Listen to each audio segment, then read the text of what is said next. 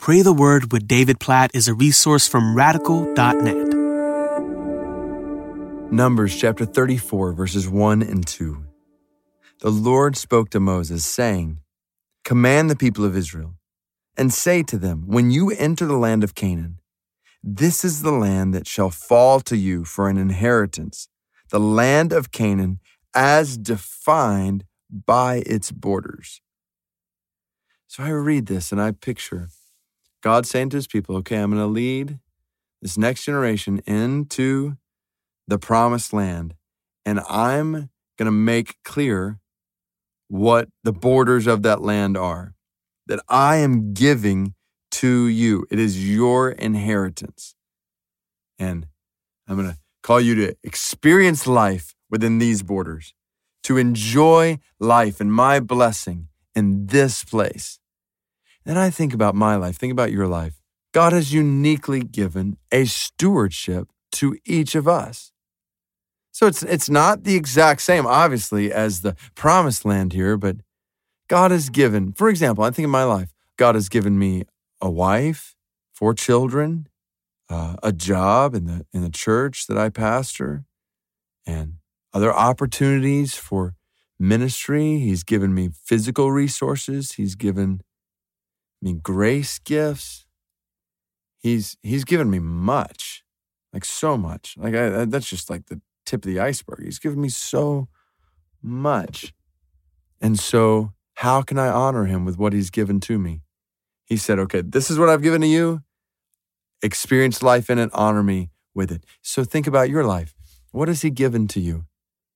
And I think about even hard things he's given to us. So, so maybe I was having a conversation with a brother recently who is single and really has a desire to be married.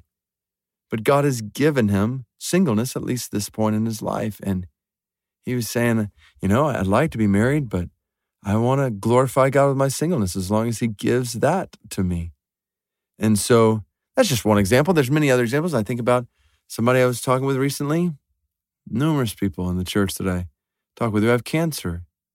And that that's not a gift that anyone has asked for. I think about somebody who's whose spouse just died. Like, all right, that was not a gift anyone asked for. I actually read and wrote a, uh, just a, a, kind of a, a side blurb for a book recently on an unwanted gift. And specifically, that unwanted gift is the loss of a spouse. And the book's just about walking through that struggle.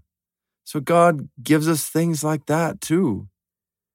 But there's a stewardship with all of these things where God puts us, places us in our lives, the things He gives to us people, resources, circumstances.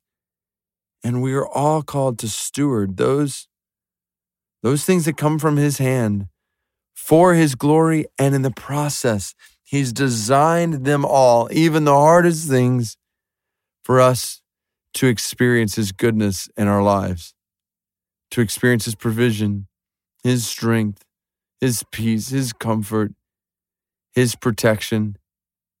And so we pray, God, you have put us in all kinds of different circumstances right now. You've given us all kinds of different gifts. You've you've given us all kinds of different challenges. And God, in a first Thessalonians kind of way, we give thanks for all these things. In all circumstances, we give thanks even for the things it's hardest to give thanks for. And we pray, we pray with all that you've given to us right now, today, that you would help us to honor you, to glorify you with all that you've entrusted to us. God, please may it be so in my life. Please may it be so in all those who are praying this right now.